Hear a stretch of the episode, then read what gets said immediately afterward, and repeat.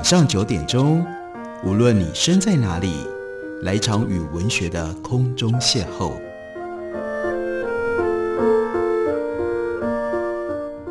杨照谈书，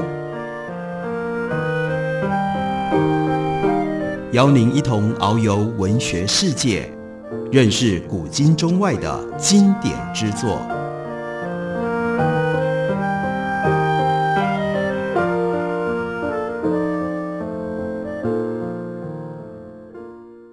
各位听众朋友，大家好，欢迎收听杨照谈书。本节目于台北广播电台 FM 九三点一，每个星期一到星期五晚上九点为大家播出。我是杨照。在今天的节目当中，要为大家直播的是石景谦纪念专辑。他在英文原名是 Jonathan Spence 的石景谦，他在二零二一年的十二月去世。他留下了一些非常精彩的探讨中国乃至于中西交通史的重要著作，所以纪念石景谦。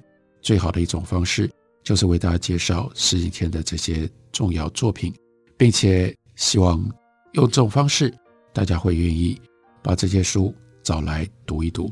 今天要特别介绍的是他在一九八三年所写的，原来英文的书名叫做《The Memory Palace of Matteo Ricci》，Matteo Ricci 就是利玛窦，中文的书名是《利玛窦的记忆宫殿》。在这本书当中，又发挥了石景谦非常独特的历史书写的特别的技法，他通常就不会写干巴巴的这种历史的论文，他喜欢把很多不一样的事物用特殊的方式组织交织起来，而构成了易读，但是又经常让我们意外的文本，所以在阅读他的文字本身都能够得到相当大的乐趣。在这本书里面，他先凸显利玛窦当时他到中国传教非常独特的一种策略。他到处去宣扬，在西方有一种特别的记忆之法。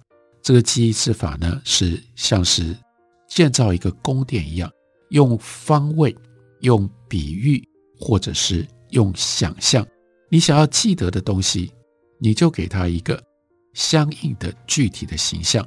然后把它放在你所搭建的这个记忆宫殿当中一个特别的地方，所有的这些你想要记得的东西，在这个记忆宫殿里面，借着彼此之间的不同方位，就可以长期的保留下来，你就不会忘掉了。我在讲这个记忆之树记忆宫殿，同时，十几天就把十六世纪后半来到中国的这一位耶稣会的修士。他的生平，他的经历，编组写在里面。例如说，他告诉我们，利玛窦的家乡马切拉塔，他的童年世界里面充斥了在马切拉塔所经历的争斗跟暴力。那是十六世纪的五六零年代，在利玛窦步行上学必须经过的那些狭窄的石阶上，阿拉莱纳和佩里卡尼两个家族的。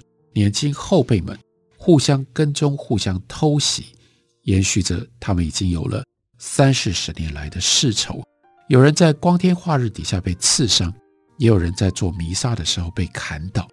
这两大家族并不是仅有的血腥世界的制造者，还有其他贵族子弟一夜之间变成了蒙面杀手，还有人在完成复仇行动之后逃到了别的城市，在那里等待。或者是继续如战士一般打打杀杀，直到最终结束自己的流亡生涯。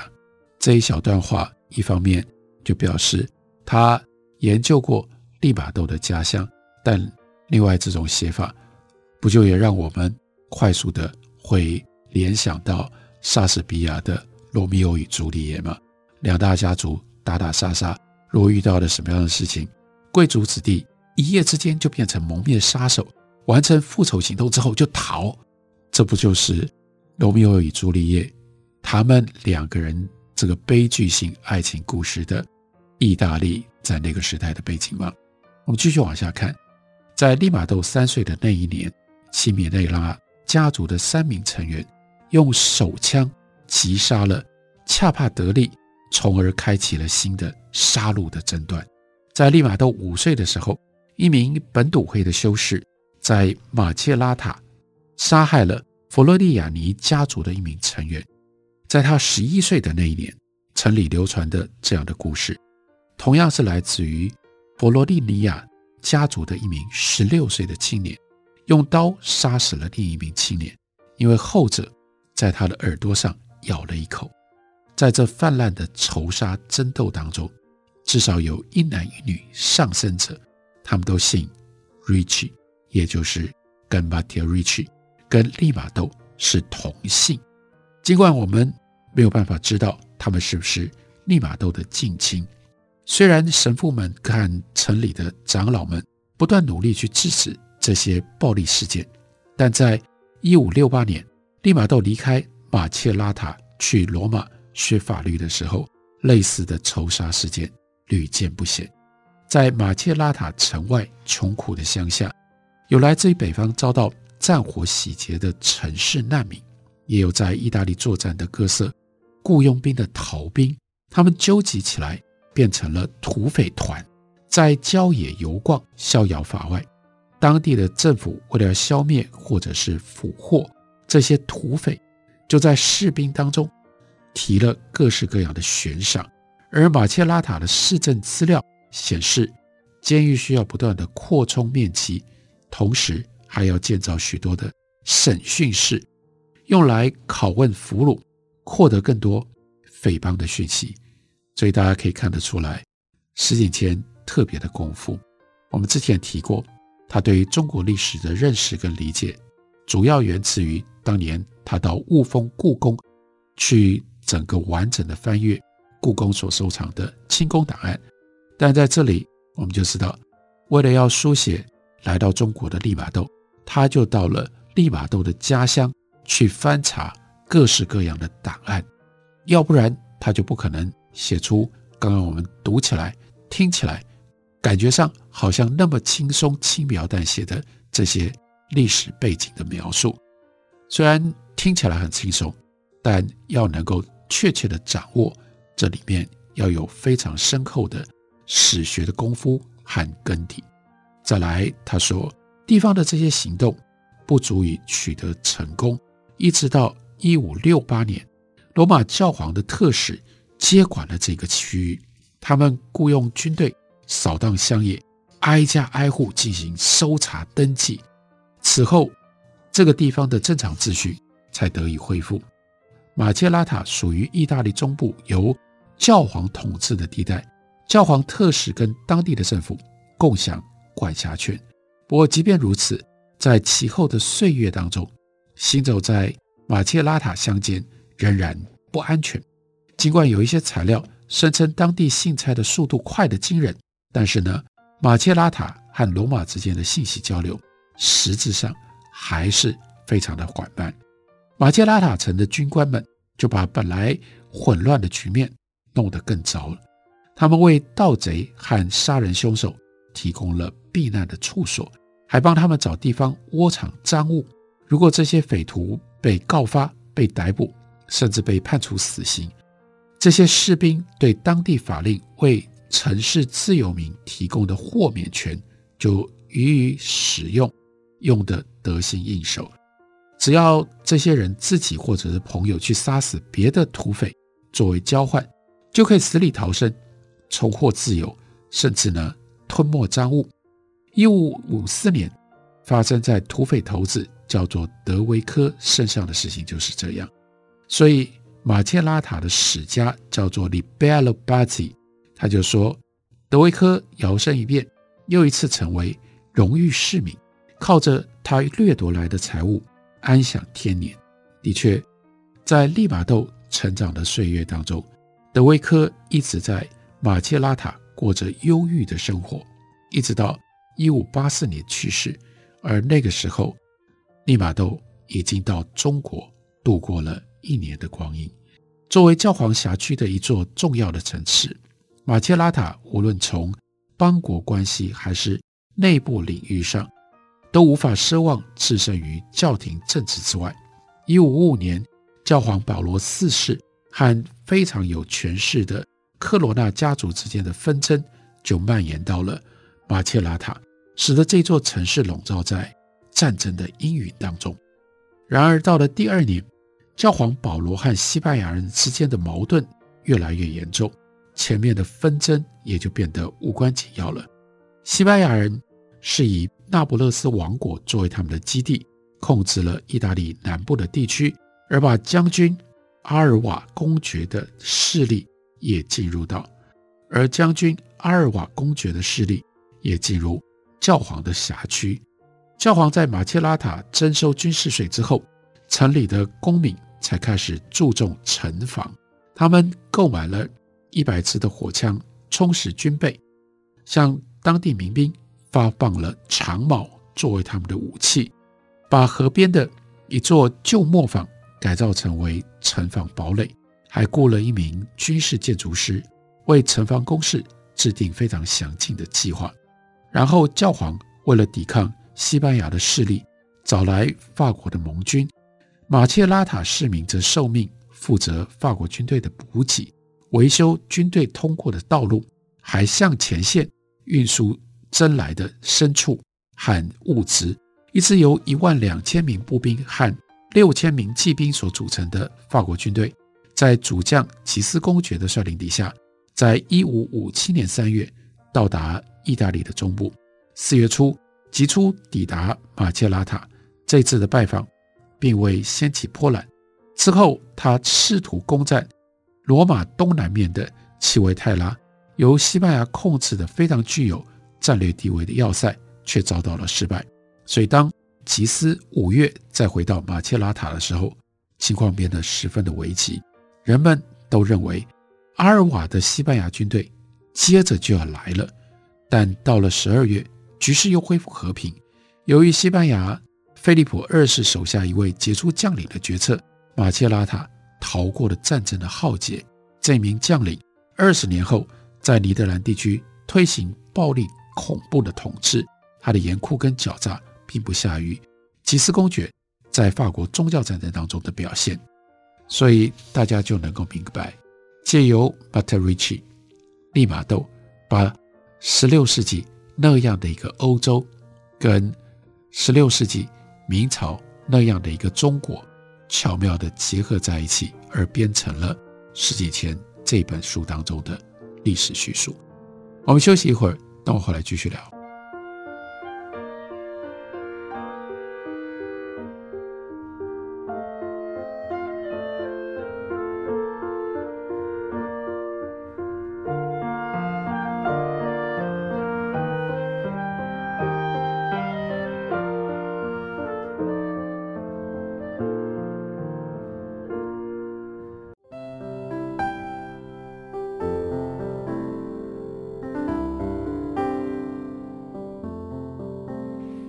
见台北的身影，拥有颗热情的心，有爱与梦想的电台，台北广播 FM 九三点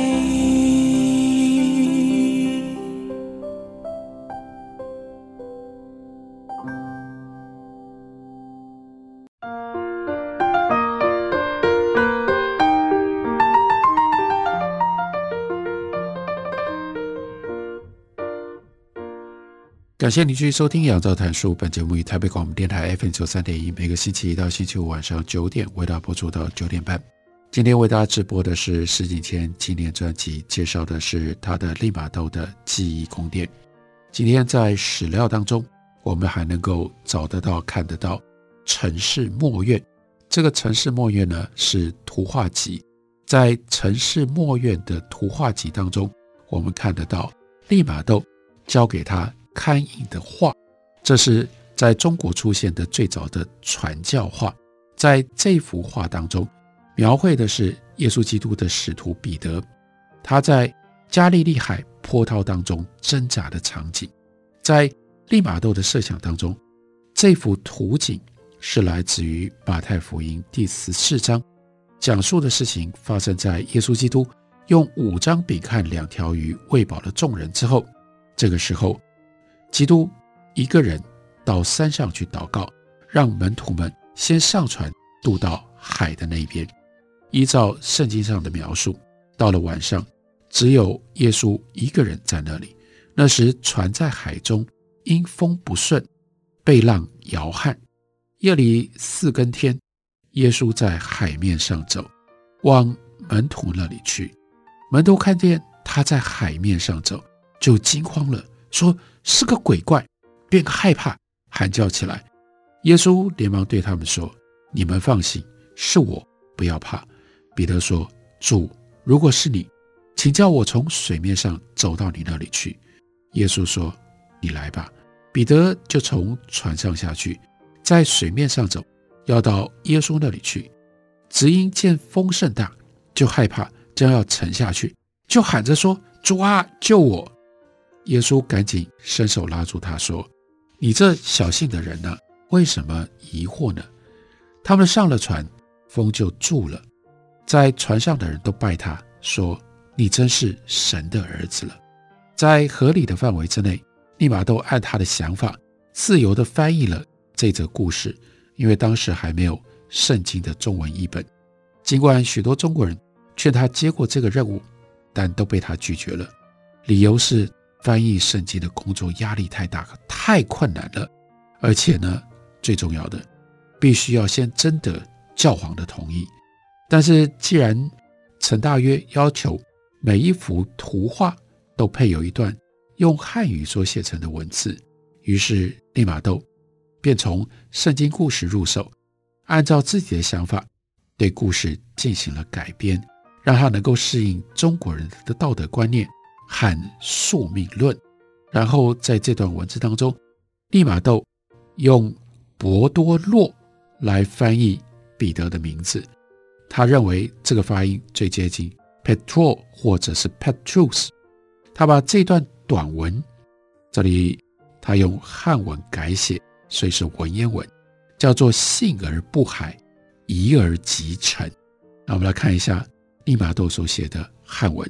他说：“天主已降生，托人形以行教于世，先会十二圣徒，其原图名曰伯多洛。伯多洛一日在船，恍惚见天主立海牙，则曰。”倘是天主使我不海不成，天主使之行，时望猛风发波浪，其心便移而渐沉。天主圆其守曰：“少信者，何以疑乎？笃信道之人，种若水，如坚石。其复疑，水复本性，焉勇？君子行天命，火莫燃，刃莫刺，水莫溺，风浪何惧乎？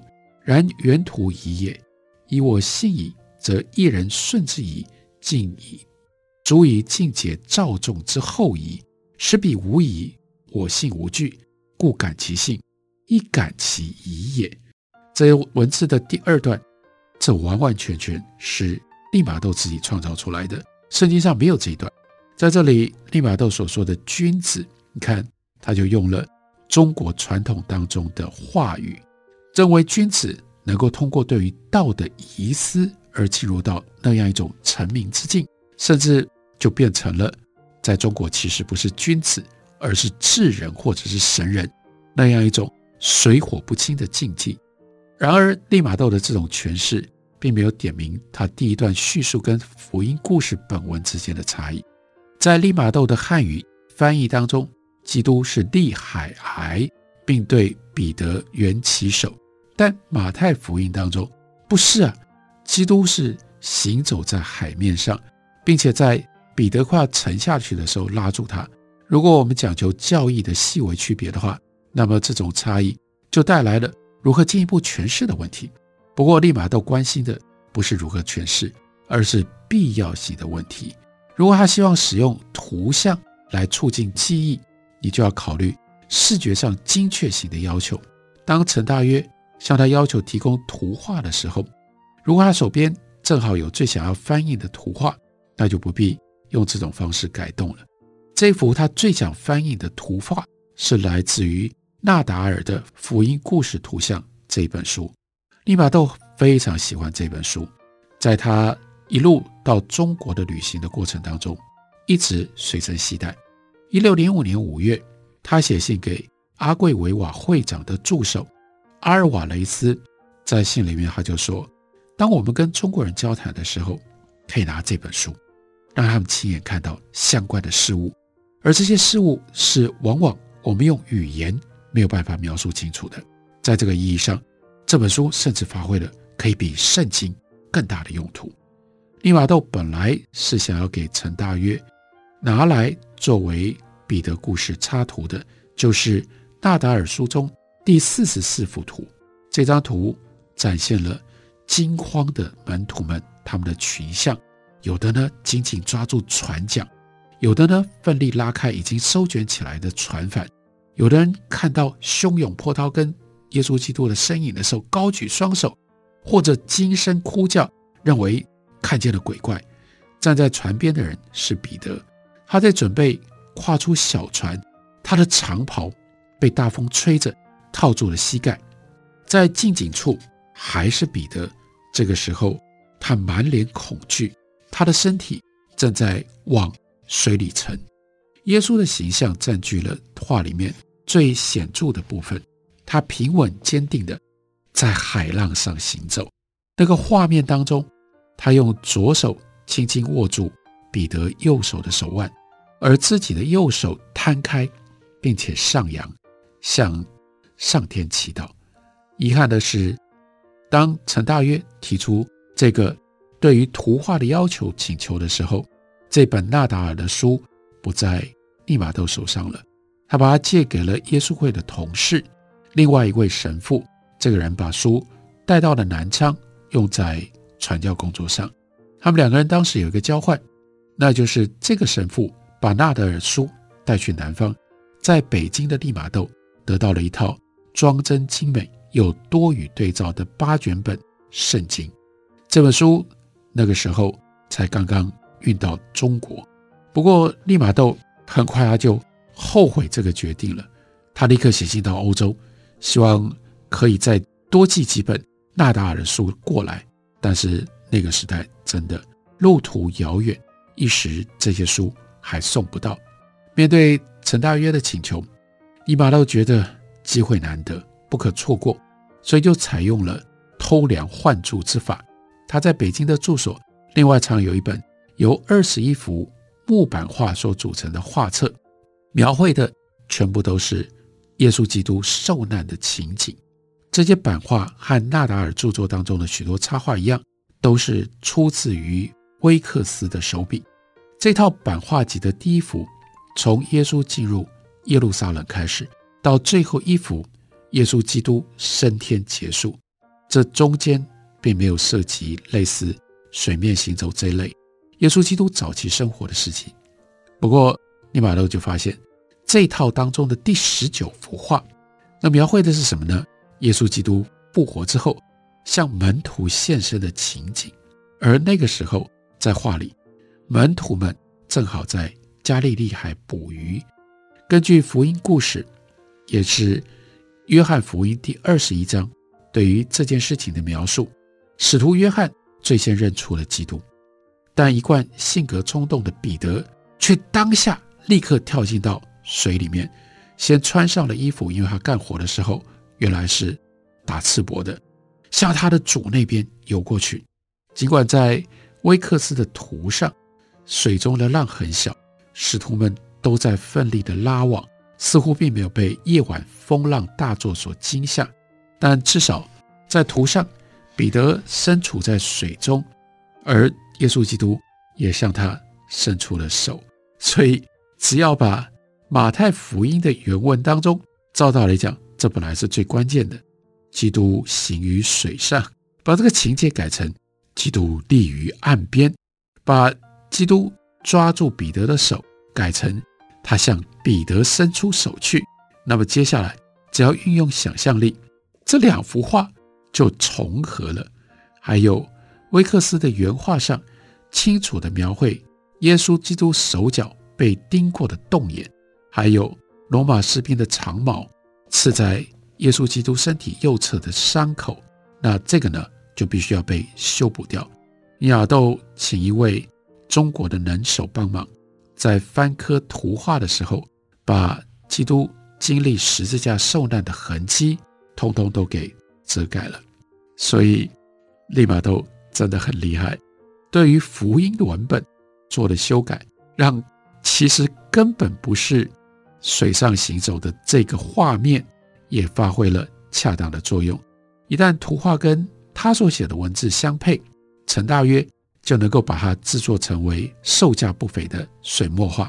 利玛窦希望这个画在中国富有的文人阶层当中去贩售，或者把它印在书里面来谋取更大的收益。这两种传播方式还能够相互促进。不过，如果设想当只有这幅画本身出现在中国人面前，那么它也许能够通过记忆唤起信仰。而盖过理性跟意愿的作用，如此说来，他背负的责任也更加的重大。视觉形象能够让人联想出更多散失的情节，这能够深入到每一个细微之处。远方的城市里，每一个机敏都能够得到食物。在那座高山上，基督隐退其中，祈祷修行。在那条渔船上，所有船员都在努力打捞，所有人都努力营救伯多洛。他如果在船上还算安全，但他掉入水中，身穿厚重的长袍，在波浪当中挣扎，用焦急的眼神注视着岸边平静的基督。这是一个很小的细节，但是借由呈现这个细节，石景谦把多少的不同的史料编组在一起，让我们看到利玛窦是如此用心良苦，在中国的士人之间。试图要展开、要扩张他的传教工作。这本书是石景谦非常精彩、非常好看的作品《利玛窦的记忆宫殿》。感谢您的收听，明天同一时间我们再会。